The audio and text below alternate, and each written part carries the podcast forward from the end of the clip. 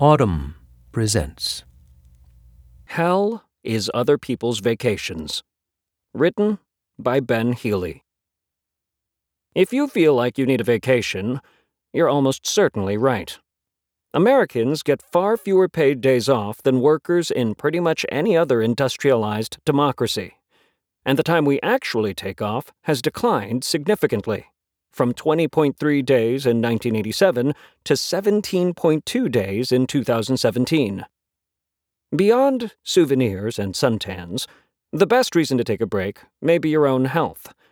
For the Helsinki Businessman Study, a 40 year cardiovascular health study that also happens to be the working title of the solo album I'll probably never get around to recording, researchers treated men at risk of heart disease.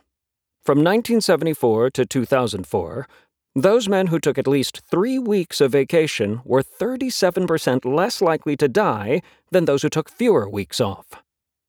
Even if we don't view time off as a matter of life and death, people who take more of their allotted vacation time tend to find their work more meaningful. Vacation can yield other benefits, too. People who took all or most of their paid vacation time to travel were more likely than others to report a recent raise or bonus and time not taken depresses more than individual career prospects.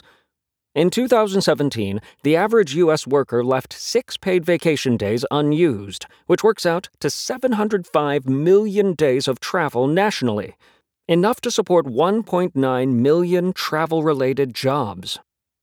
From longevity to career growth to macroeconomic feats of strength, the case for vacation seems open and shut Yet the picture's not entirely rosy. Tourism's carbon footprint grew four times as much as expected from 2009 to 2013 and accounted for 8% of all greenhouse gas emissions in that period. What's more, the travel industry is expected to consume 92% more water in 2050 than it did in 2010 and 189% more land. In other environmental news, people are less likely to recycle while on vacation, both because they're unsure how to, and because getting away with things seems to be a key part of getting away from it all. The frisson of pitching plastic is not the only thrill tempting travelers. Interviews with tourists returning from various international destinations revealed that they used more drugs while on vacation than in everyday life. Other studies have found that people are more likely to engage in risky sexual behavior while traveling. We eat with abandon too. On vacations of one to three weeks, tourists gain an average of 0.7 pounds, a significant portion of average annual weight gain.